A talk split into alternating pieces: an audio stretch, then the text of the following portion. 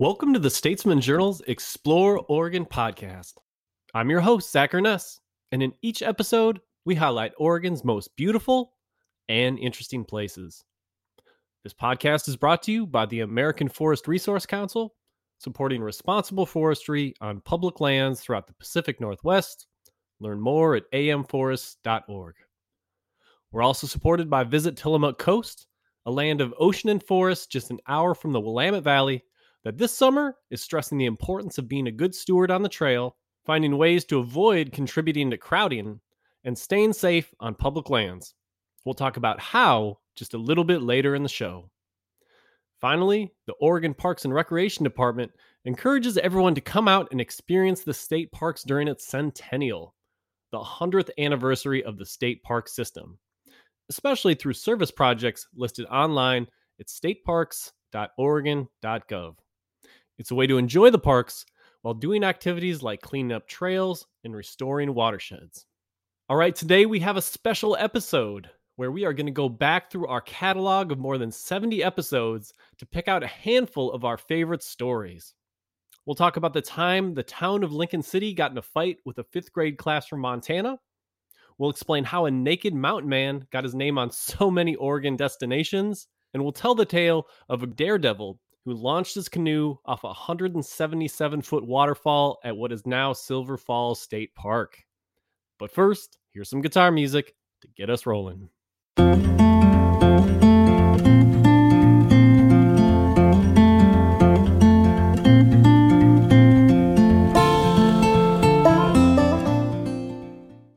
All right, well, today we have a different kind of episode, and I think it's going to be a lot of fun. So ever since we started this podcast, we've stayed true to the idea of highlighting Oregon's most beautiful and interesting places.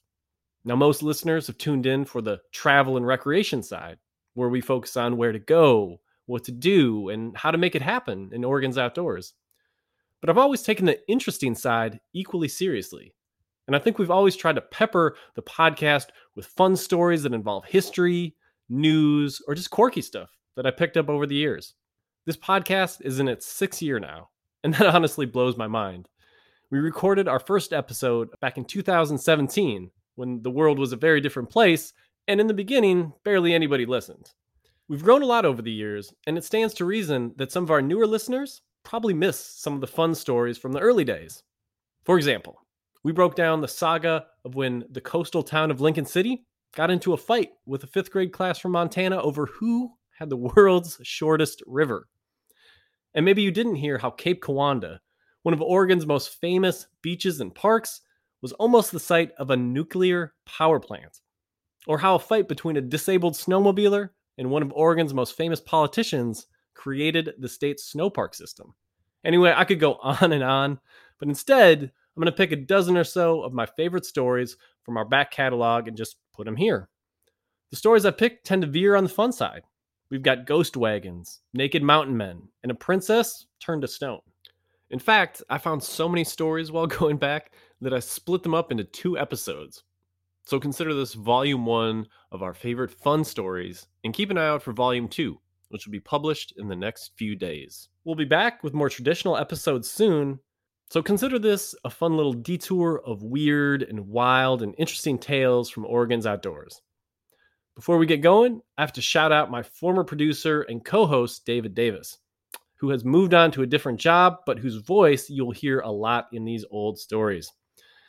David's presence is missed in so many ways, but there's no better way to honor his contribution than telling some of these old tales.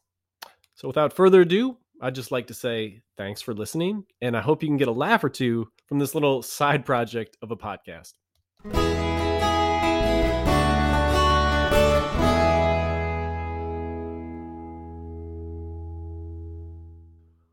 Okay, well, let's get rolling. So I've already teased it a few times, but we're going to start with Lincoln City's unusual feud with a 5th grade class from Montana. And yes, it does get pretty silly. Okay, welcome back. In the second part of the podcast, we're going to focus on the 2 most beautiful spots in Lincoln City. But first, we're going to go ahead and talk about the showdown between Lincoln City and, yes, a 5th grade class from Montana. So this is a ridiculous story, and it's kind of hard to believe that it's true. And I told my buddy who works at Lincoln City's tourism department that we might talk about this, and I could really hear him through the phone just roll his eyes and be like, why would you make us relive this? Like, why would you do that? But got to do it because it's just a fun story. And so when you head into Lincoln City, so here's the story. You head into Lincoln City and you come to the D River right in the middle of town. It's a very short river, and the city says in a little sign that it is the world's shortest river. And that's where our story begins, because there is grave dispute about that claim. For a long time, all was well. The Guinness Book of World Records listed the D River as the world's shortest river at just 440 feet. But the trouble started in 1987 when Guinness revoked the title and awarded it to the Roe River in Montana. Here's what happened. A fifth-grade class in Great Falls noticed they had an unnamed stream right in their backyard. They measured it as being just 201 feet long. So, being precocious little grade schoolers, they petitioned the government to officially name the stream the Roe River. They then submitted it to Guinness, and it worked. In the 1987 edition, D River was out, and Roe was the new champion. That's when things got a little ugly. Yeah, so before I go into what happens next, let's take a minute to talk about this is an important tourism thing. I mean, Lincoln City... They can put this on postcards and say, home to the world's shortest river. So they view it as, a way to bring people in. They come in, they want to see the world's shortest river. And, while they're there, we'll stop and hang out at your beach. We'll buy lunch at one of your businesses. It's a real thing. I feel like a lot of coastal towns like to have that kind of quirky fact. And if you have a world's only right in your own backyard, you're going to shout that. Yeah, for sure. So keep that in mind when you hear what happens next. So Lincoln City loses this title, and instead of just taking the high road saying, hey, congrats, fifth graders, they took the opposite approach. The city's Chamber of Commerce, they fired a shot at the fifth-grade class saying, the Roe River was little more than a drainage ditch surveyed for a school project. Basically, they said the river was not legit. And so they tried to win the title back, and so they remeasured the D River at high tide. Now remember, the river drains into the ocean. So at super high tide, the ocean kind of swallows up more of the river. And so when they remeasured it like that, they got 120 feet. And Lincoln City claims victory once again. The fifth grade classes teacher, Mrs. Nardinger, is not amused. First of all, she's like, why aren't you behaving like real adults? And second, she points out that the D River is little more than an ocean water backup and also not fit to be called a real river. At this point, the people at Guinness kind of threw up their hands and walked away, basically saying, if you guys can't get along, then nobody gets the record. Yeah, when I was looking at the newspaper archives, there was a quote in there from the Lincoln City Chamber of Commerce manager. He said, the only thing worse than being in a battle with fifth graders is losing to a bunch of fifth graders. Yeah, actually, to get an update on this, because I was curious, I talked to the people at Guinness Book of World Records. Yes, it still exists. And they said basically nobody holds the current title. And if somebody wants to claim it, they're open to it. But it has to come from an official third-party organization or a renowned expert, meaning they don't want to listen to people arguing with fifth graders about what constitutes a real river. And I guess my final question here for you is, should Lincoln City try to win it back? Like, is there value there? I think almost they just sort of pretended it never left. It's just the shortest river in their hearts, and that's how it's going to be. I think that's probably the way to go through. The sign's still there. So for all anybody knows driving through town, it is still the world's shortest river. According to Lincoln City.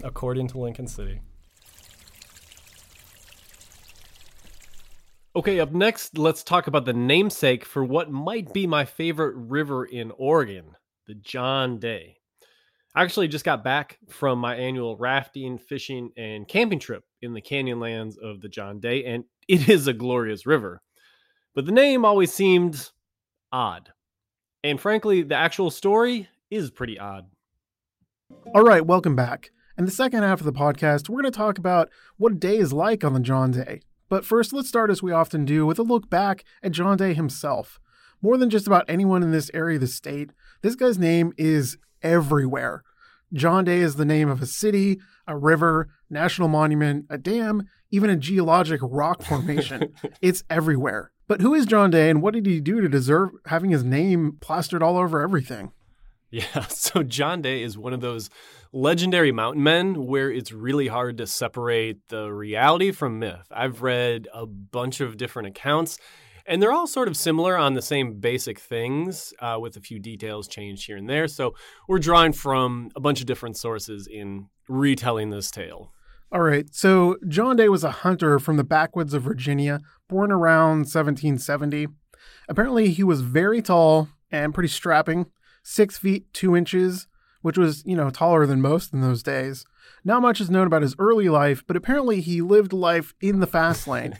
What the fast lane was back in the 1770s, who knows? But here's a quote from one write-up. It was his boast that in his younger days, nothing could hurt or daunt him, but he had lived too fast and injured his constitution by excesses. We don't say constitution nearly enough these days. No. I feel like my constitution's pretty strong. Depends on the day. Yeah, that's true. So even so, when he joined a fur company party that was headed on an overland expedition to Astoria, so this is how he was described by the writer Washington Irving in 1838. He was tall and handsome with an open, manly countenance, and he was a prime woodsman and an almost unerring shot with an elastic step as if he trod on springs. Yeah, he really kind of sounded like a good guy to have along with your exploration party. But on an expedition west in 1811, he became sick, and the entire party left him behind, except for Ramsey Crooks, near present-day Weiser, Idaho. The next spring, Crooks and Day traveled across the Blue Mountains to the Columbia River when everything pretty much went wrong. Indeed, as they... right at the mouth of what was then apparently called the Mau Mau River, although I've seen other descriptions of what it might have been called in the early days. Anyway, they come to where this river flows into the Columbia, and Day and Crooks are attacked by Native Americans. Now, it appears likely that they were targeted for retribution from an attack on the tribe by a previous trading party. Either way, Day and Crooks weren't killed, but they were robbed of all their belongings and stripped of all their clothes. And they had to walk something like 80 miles, buck naked, through some pretty challenging terrain until they were finally rescued. John Day had a pretty eventful rest of his life, depending on the account. He may or may not have gone mad for a few years, before eventually trapping for a time in the Willamette Valley, and then dying around 1820 in the Snake River Canyon region. Yeah, but as we said, his name definitely lived on. The site where Day was robbed and stripped naked, I think just because it was such a wild story, became known as John Day's River. And as often happens, the name stuck, even though the man himself never explored the river that now bears his name. And it's funny, people have drawn different conclusions from this guy's history. It's kind of all over the place.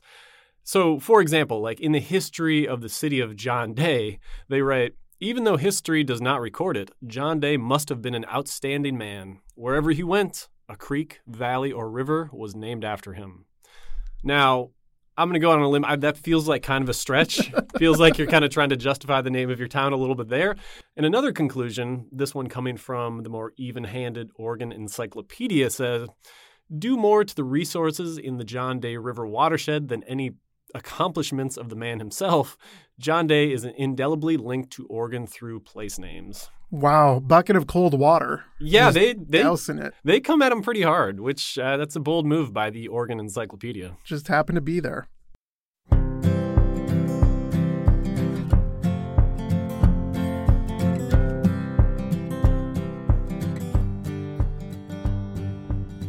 So I have to say that what happened with John Day isn't that unusual. You see this all over Oregon, but once a person gets associated with an area, from back in the 1800s especially, their name tends to end up everywhere around it.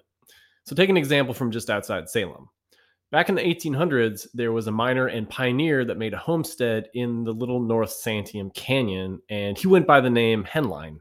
Now today, there's a Henline Creek, a Henline Falls, and a Henline Mountain, all honoring this random dude who never did anything special enough to get all the stuff named after him. But with mapping, once something sticks, it kind of sticks. Speaking of which, up next, we are going to have the first of two stories about the namesakes of Oregon cities and towns. Now, this one would seem pretty straight ahead, Grant's Pass. It's pretty clearly named for the great Civil War general, and that is true. But my goodness, there is so much more to the story, including, believe it or not, murder and betrayal. No, really. Speaking of which, we've got two stories about the original name. Which one do you want to start with? So let's go in chronological order here. So the first name, the original name of the town, this town along the Rogue River, was not Grant's Pass. It was originally called Perkinsville, and that's beginning in 1851. The name came from Joel Perkins, who arrived a few years earlier and established the first ferry crossing of the Rogue River. He also built up a little general store, had a little settlement there, and that was kind of the basis for the original town. Yeah, the ferry business was booming because settlers from the Willamette Valley were pouring into the Rogue Valley in search of, yes, the hot item at the time, gold. The gold rush in southern Oregon didn't really reach the California levels of fervor and intensity, but it did change the area. So why didn't Perkinsville stick? Yeah, so this gets into one of the more lurid tales of the 1800s. I almost hesitate to bring it up on this, family podcast. But basically, Perkins had married a 15-year-old woman named Laura Hahn years earlier. And apparently, in the course of their marriage, she had an affair with one of the hired hands, a guy named John Malone. The two of them hatched a plan to... Well, let's just put it this way. One day, Malone and Perkins went out, and only Malone came back. When people asked him what happened, he was basically like, oh, Joel, haven't seen him. Is he missing? And then he did the thing lots of people did back then and blamed Native Americans for probably killing him. Hahn and Malone attempted to take off, but were caught by authorities, and Malone eventually confessed to murder. So the idea of Perkinsville sort of lost some steam after that incident. The town itself was growing and needed a name. For inspiration, they turned to a man who had never visited the area, but was having some pretty good successes at the time in the Civil War, Ulysses S. Grant. We've talked about this before, but the lack of imagination from Oregon pioneers, pretty impressive. I mean, they loved to name waterfalls Niagara. They loved to name every dramatic spot on the Oregon coast after the devil. All five haystack rocks. Yeah. And they seem to delight in naming mountains and rivers for guys that never actually explored the area, whether we're talking about Hood or Jefferson or John Day. So Grant fits kind of nicely into this tradition.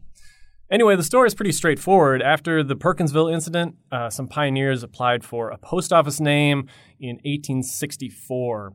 So this is just 1 year after Grant's critical victory in the Civil War at Vicksburg. So the town was named in celebration of that Union victory. So where did the pass part come from? Right. So in a few reasons, they couldn't just call it Grant because there was already a Grant County in Oregon. And Grant's victory, that just sounds a little weird, I guess, for a town. And I guess they were working on a road while they were thinking about this name near current Interstate 5. The road seemed to go over a small pass, and so somebody looked back and said, hey, it's Grant's Pass, and that name stuck. So not quite as scandalous as the story about Perkinsville, but I guess it'll do. So Ulysses never made it out to the town that bore his name, right? If he did, it has not been recorded by history, but there is this nugget. Grant apparently served as captain at Fort Humble in Eureka, California in the 1850s, and apparently he did not enjoy himself at all. According to one account, Grant found the consistent rain and isolation unbearable and was said to have developed quite a thirst for whiskey during his time at that fort. Don't we all at points during the Pacific Northwest winters? But the thing is, Grant would have liked Grant's Pass a lot more due to its famous weather. There's actually a sign strung across downtown Grant's Pass that declares, it's the climate. And that sign doesn't lie. The weather is fantastic down there. It is demonstrably sunnier and warmer than the Willamette Valley. It also has all four seasons. The weather's great. And so if Grant had been stationed in Perkinsville, he might have been a much happier dude.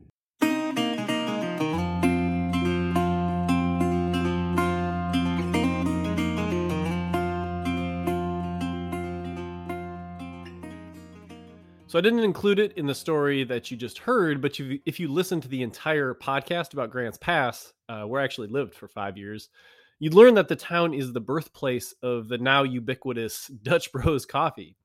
And its founder, Travis Boersma, has put so much money into the town lately that people have started jokingly calling it Travis Pass. So who knows? We could have another curveball in this tale of the name of Grant's Pass down the road. Anyway. Up next, let's get a little bit more modern, and it's about one of the most popular, deadly, and confounding places on the Oregon coast. So Cape Kiwanda at Pacific City has at various times been the most deadly place on the coast, become a hotbed destination for wedding photography, and has been proposed for a nuclear power plant. So I summed it all up in sort of a long stream of consciousness ramble here. So take what you will from it. Oh, man. All right. So for my third pick, I'm not sure if this might be a mistake or not, but I am going to dive into one of the most beautiful and troubled places in all of Oregon.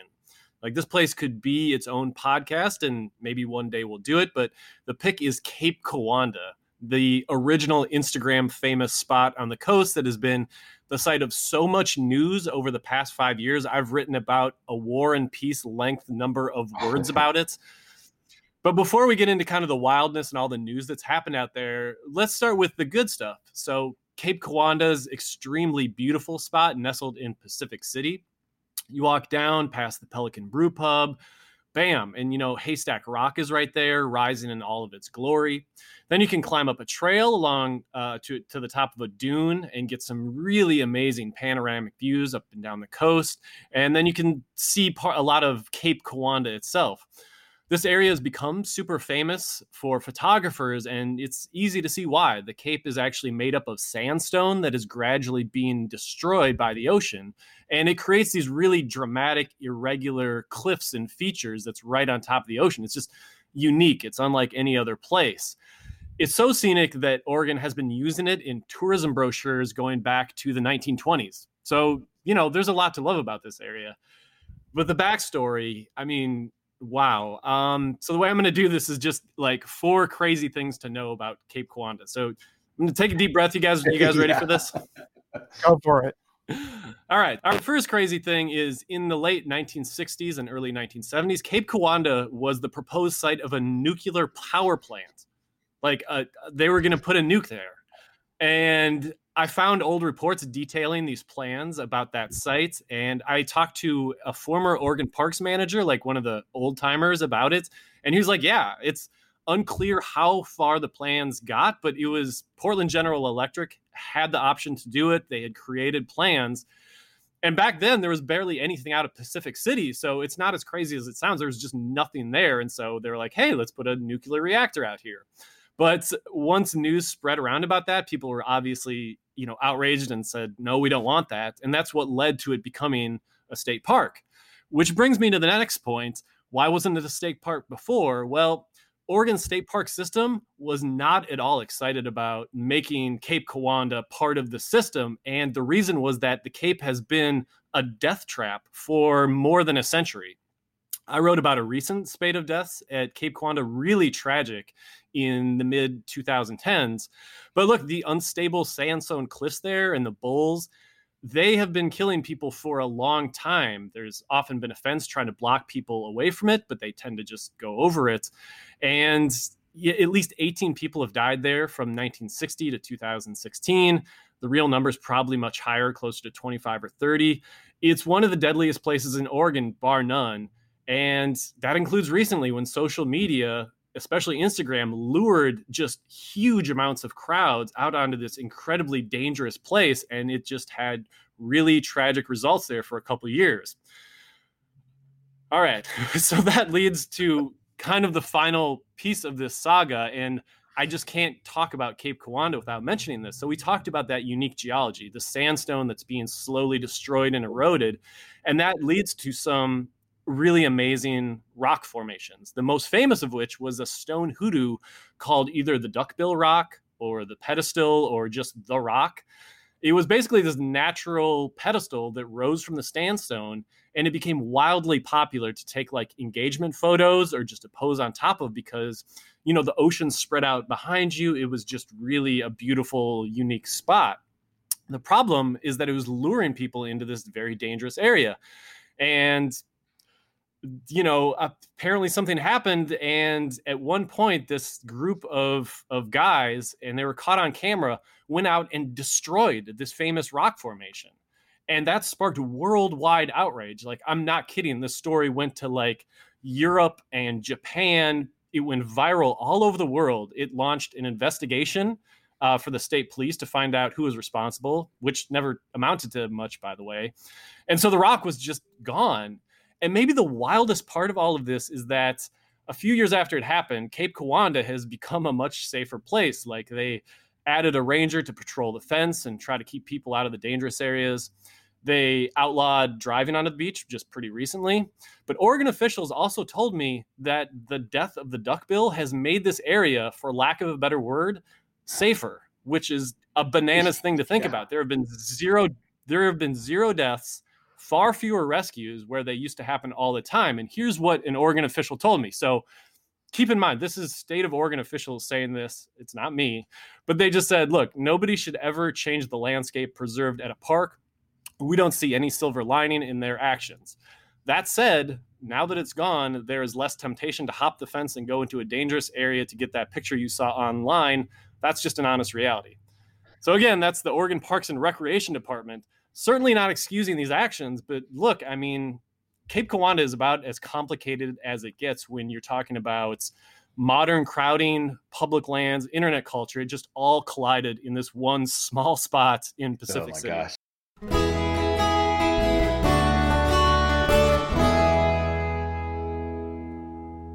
All right, well, it's hard to believe we've made it this far in the podcast without the wonderful tale of a daredevil who took a canoe off 177-foot South Falls at what is now Silver Falls State Park. Here's Park Ranger Matt Palmquist telling the story. And fun fact, this was actually part of the first episode of the Explore Oregon podcast that we ever published. It seems like such a long time ago. All right, we're going to go ahead and wrap it up with one last crazy story about Silver Falls. Let's finish with the story of a daredevil, his canoe, and one very large waterfall. All right, so this is probably my favorite story about Silver Falls. So remember South Falls. We've talked about it a lot. Big, powerful waterfall, 177 feet tall. One of the questions people often ask about it is, has anybody ever taken a boat off it? And the answer is yes. Yes, indeed. Back in the wild early days, before it was a park, a man named Al Fawcett did make that attempt. I'll let Ranger Matt tell the story. And he was a logger and a daredevil. So he had gone over numerous waterfalls that were a lot smaller waterfalls. And then he decided in 1928 that he wanted to go over South Falls in this boat. He had this long, 12-foot long boat, and inside it, he stuffed it with 36 car inner tube. The crowds showed up. There were between 3,000 and 4,000 people that showed up to watch him. And he got in his boat, and this was July 1st, 1928, so the water in the creek was pretty low. They had put in a temporary dam to help block up some water, and when he was ready to go over the waterfall, they released all this water that carried him over the edge. But about 20 feet down, his boat hit a splice in this cable that was guiding him down, and the cable broke. And his boat fell 150 feet and landed in a belly flop on the pool below. Everyone was really, really worried. It was quite a tense atmosphere in the audience there. But his guys ran down, and he climbed out of the boat. He had broken both of his ankles and a bunch of his ribs, but he had survived his plunge over the waterfall. But while he was in the hospital, he was in Silverton in the hospital for about 2 weeks, and his business partner, who had been collecting all of the money from the spectators, skipped town with all of the proceeds, and Al Fawcett didn't make a dime. All right, we're going to take a minute to hear from our sponsors. When we return, we'll have a story about a disabled snowmobiler who had a big impact on Oregon's winter recreation. We'll hear about a princess turned to stone and about a grove of redwoods saved by a newspaper story. That's when we return.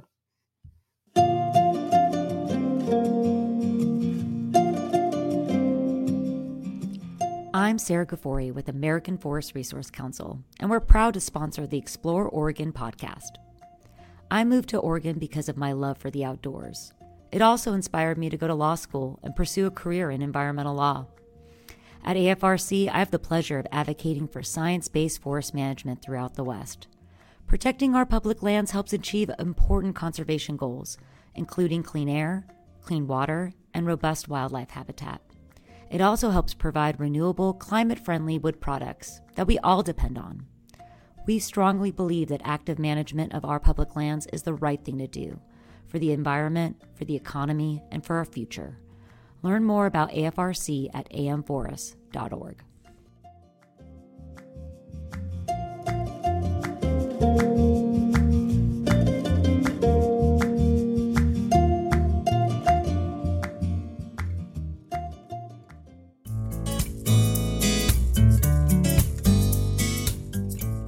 This message is brought to you by Visit Tillamook Coast.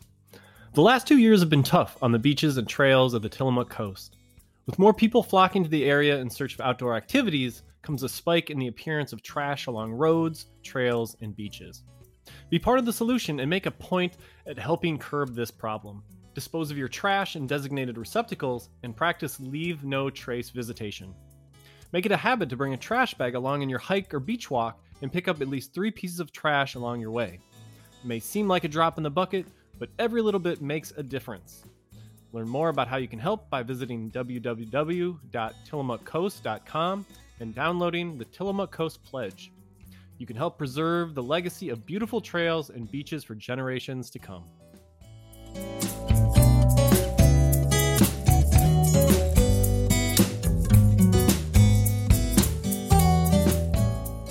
All right, welcome back. So if you love winter recreation, there is no doubt you've taken advantage of Oregon's numerous snow parks, those places that are plowed out along highways in the winter and then become access points for cross-country skiing, snowshoeing, and snowmobiling, and most recently, even dog sledding and fat tire biking in the snow. So these snow parks do a lot.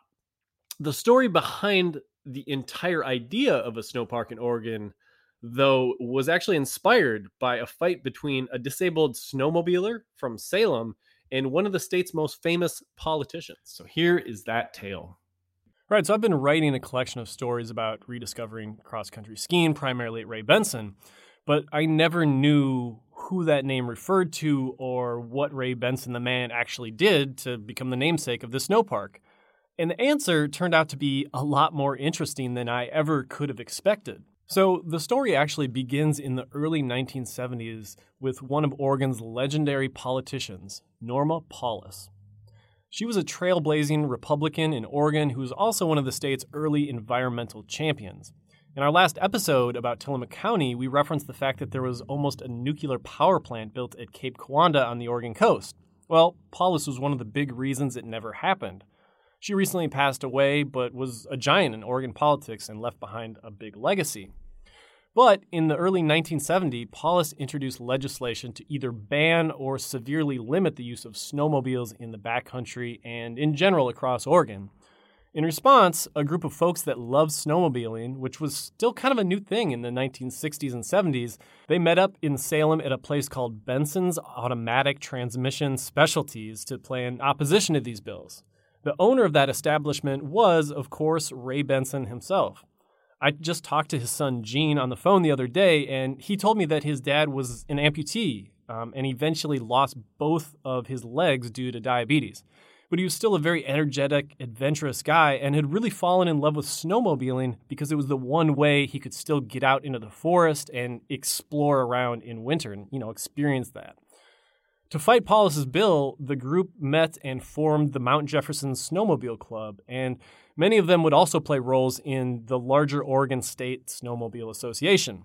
And they were successful in defeating the bills to limit snowmobiling multiple times throughout the 1970s, in fact.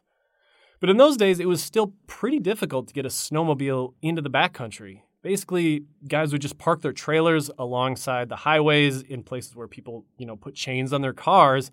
Not the best thing in the world. So they actually initiated the idea of the snow park concept that exists today. So where the Oregon Department of Transportation plows out parking areas and you support it by buying a snow park pass. They originated this idea and really pushed for it. While they're in the process of building one of these first snow parks with these new funds in 1976 and 77, Ray Benson tragically passed away. But because of all of his work on the issue, they named that snow park for him. Over the years, the mission of snow parks has greatly expanded, and there's no better place to see it in action than at Ray Benson. It's still a big snowmobile destination, but now it has fantastic ski and snowshoe trails as well. And Gene Benson, his son, said his dad would be thrilled with how many people come up there and enjoy that area. The Mount Jefferson Snowmobile Club still does a lot of the work up there. They actually built and installed the warming hut in the parking lot right now themselves. They groomed snowmobile trails up there, and they pushed to expand the parking lot in the 1990s. Historically, there was some friction between snowmobilers and the skiers that later showed up, But over the years, groups like the Willamette chapter of the Oregon Nordic Club established the north and south loops so that each group has its own pathways. The snowmobilers kind of have their network of trails. The skiers and snowshoers have their network of trails. And everybody gets along. You know, the two groups built some of the warming huts together. And that's made a big difference in helping these two, you know, fairly different styles of recreation coexist in this one place. So it's pretty wild to think that from this humble, interesting beginning, the snowpark idea has spawned an entire network across the state that supports everything from sledding with kids to skiing to snowmobiling, even dog sledding in some places. Snowparks are a cool part of Oregon winter, and people like Ray Benson are the ones we have to thank for getting it started. Yeah, it's hard to kind of imagine, you know, heading out into the wilderness in the winter without them. Yeah, no doubt. I am sort of curious, like, without this, I wonder what would have eventually developed. I mean, all you had was, you know, big ski resorts. Yeah, commercial destinations. And those, they're so much more expensive than, you know, snow parks. They're $25 a year, and you get access to this tons and tons of terrain that you wouldn't have otherwise. It seems like the perfect Oregon solution. Yeah.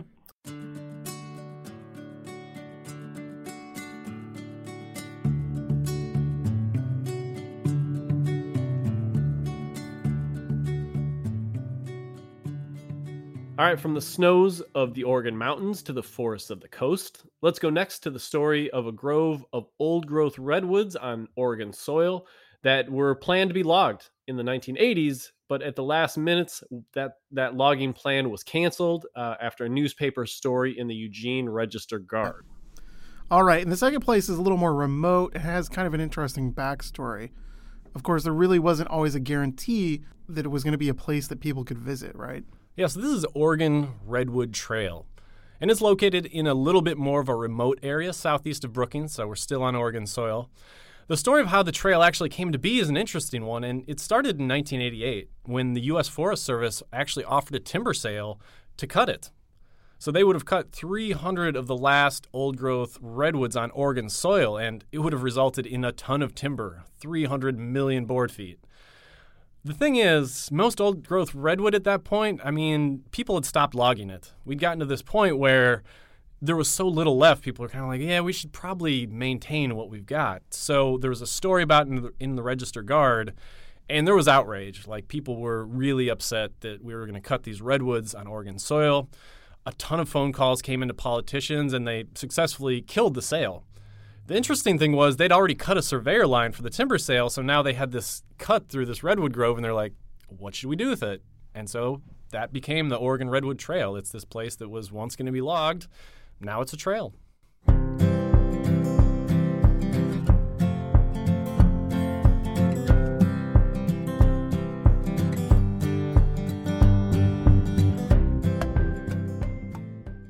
Okay, we're going to wrap up our favorite stories with a tale of a princess turned to stone, and on the more modern end, a story of a sand artist who's become an Oregon phenomenon, all on the Bandon Beach on Oregon's south coast. All right, let's jump into it. Let's start out on the town's beach, one of Oregon's most beautiful patches of sand. Okay, so there is a number of places you can access the Bandon Beach, but my favorite route starts at a long wooden staircase at Coquille Point and then heads down to a beach packed with sea stacks and islands right off the shore. Kids are going to have a blast looking for the barnacles and mussels on the big beach rocks and just kind of poking around. At low tide, you can hike all the way about 1 mile to another wooden staircase at Face Rock State Scenic Viewpoint. So that makes for a pretty good family one-way hike 2 miles out and back.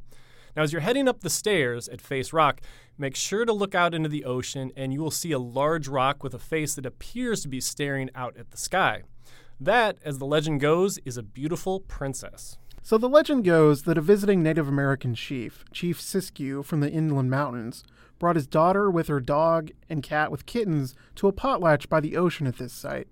It was a huge celebration. All the chiefs from the area were in attendance, a ton of abundance. They were cooking a bunch of food. Huge shindig. But Chief Siskiyou's daughter had never seen the ocean before and was so enchanted by the sea that she swam out, ignoring warnings about an evil spirit who lived there. The spirit captured her, threw her pets into the sea when they tried to rescue her, and tried to make the young princess look into his eyes. She refused to do so, instead staring at the moon in the sky. In time, they all turned to stone. Now when you look out from the beach, you can pretty clearly see the princess on Face Rock looking up at the moon. And then you can see her dog, cat, and kittens and the smaller rock formations just off to the north side. Yeah, you know, Face Rock is one of the most recognizable landmarks on the South Coast. You know, it's just a beautiful spot in general. But it's also become well known for a new reason, and that's because April through August, it becomes the site of a very cool event called Circles in the Sand. It's a little hard to describe without a picture, but basically a group of artists get together and create an intricate labyrinth designs on the beach. From above, they look a little bit like highly artistic crop circles, and they are the brainchild of artist Denny Dyke, who's been creating this sand art since 2011. A fun part is that once the artists finish creating these labyrinth maze artworks, the public's allowed to walk on them. You'll see people following these fun, funky pathways on weekends and usually a Thursday or Friday. It's pretty fun and has become increasingly popular. Here's some audio I took on a visit last year. Hi, I'm Denny Dyke from Circles in the Sand, and I've been drawing on the beach now since 2011. 2015, I took the project full-time. We draw 40 to 60 days a year for the public. I have a team of five drawing people with me and another 6 or 7 ambassadors that help us. And then all the grooming is done by volunteers. We are here to celebrate love, joy, peace, harmony, and spread as much community love as we can. What inspired you to do it in the first place? Actually, I was never an artist before I started this project. I started it because I used labyrinth as a meditation tool for years, and so I started drawing for myself originally. When I first started drawing, people would walk around the pieces of work. I was called the alien. I was called the crop circle guy for several years.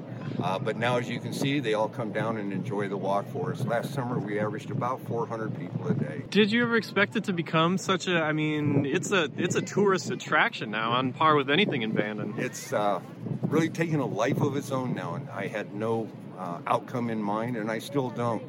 My team and I come down here. Everything's improv. We don't pre-plan anything. Okay, so so you pick a theme, and then do you come up with, you know, sort of interpretations on it? Actually, most of the themes are, we've got ocean, we use celestial, we have a Zen theme where everything's just nice and smooth. And then bottom line is, when they get out there, whatever they put in the sand. Like I said, but that's just an indicator. Let's focus on hearts. Let's focus on love or whatever. What's the process? You mark it in the morning and then draw it? Or to bring me from the morning into the afternoon when people are walking around. We got on the sand here about 8 o'clock this morning. We look at it from up on top and decide where we're going to draw. And then we come down here. There's 5 of us when we start. And basically we put in our dedication circle and an entrance and an exit. And then James goes to one end, I go to the other, and we start drawing. We'll leave the circles for the sand artists to do what they need to do. And then the groomers come in and groom it all up and make us look good. Yeah, I see the public is walking through it right now. Are they walking like it's almost a maze? Or? Well, it's a labyrinth. It's a single path, no dead ends, no wrong turns. This particular one should be about a half mile long. And as you'll notice, everybody's just enjoying the nice, even walk. And especially with everything going on in today's world, we need that time to just settle down, be with ourselves and in the environment.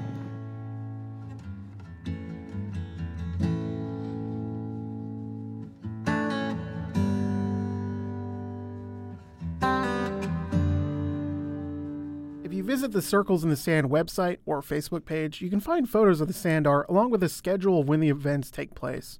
Normally, the artists start drawing pretty early in the morning, and then people are allowed to walk the maze sometime between 8 and 10 a.m. All right, well, that's about all the time we've got for Volume 1 of our favorite stories from the past 70 episodes of the Explore Oregon podcast.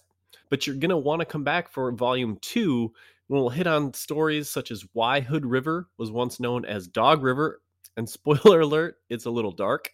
Then we'll talk about one of Oregon's largest drug busts, a mountain of pirate treasure, a ghost wagon, a cat getting launched over a famous Oregon waterfall, and 2 of the most incredible groves of trees in the world.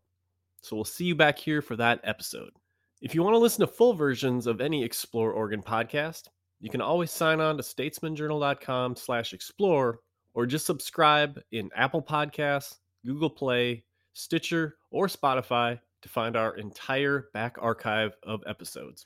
We'd once again like to thank our sponsors, beginning with the American Forest Resource Council. AFRC supports responsible forestry on public lands throughout the Pacific Northwest for our environment, for our economy, and for the future. Learn more at amforests.org.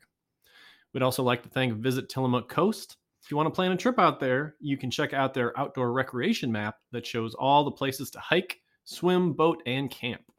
You can find that map at tillamookcoast.com/recreation-map. Once again, that's tillamookcoast.com/recreation-map. And thanks to the Oregon Parks and Recreation Department, which stresses the importance of recreating responsibly and leaving no trace in Oregon's outdoors. Thanks for listening, and we hope you'll join us next time for the next edition of the Explore Oregon podcast.